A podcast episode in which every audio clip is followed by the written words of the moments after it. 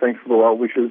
For my birthday, what, what a couple of years ago, I decided to, instead of asking for birthday gifts, I asked everybody close to me to donate uh, bags of dog food and blankets as gifts to me on my birthday.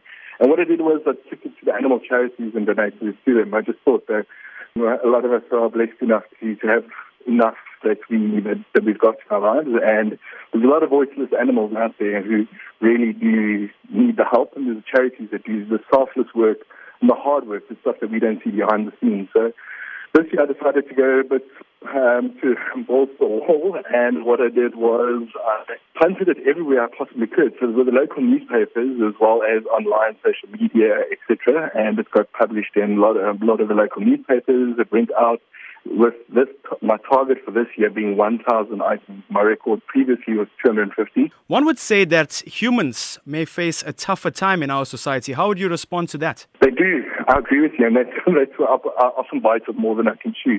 So I do this every second year, Matthew, and every other year what I do is over Christmas I collect Christmas gifts for the, the farm communities in, in the Western Cape, and myself and my family and friends and colleagues collect Christmas gifts from everybody, and I'll push everybody and I'll hound everybody for gifts and donations.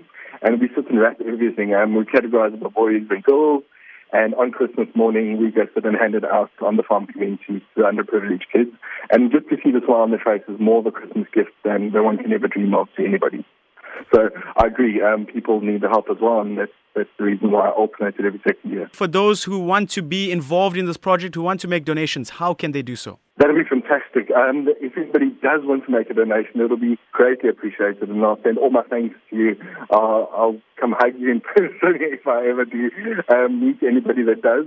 Um, they're welcome to mail me on uh, my email address, which is Mark K. Anley. It's M-A-R-K kanley at gmail.com. If they do want to do a donation of actual dog food, um, I'll find a way and means to get it, get it done, yeah.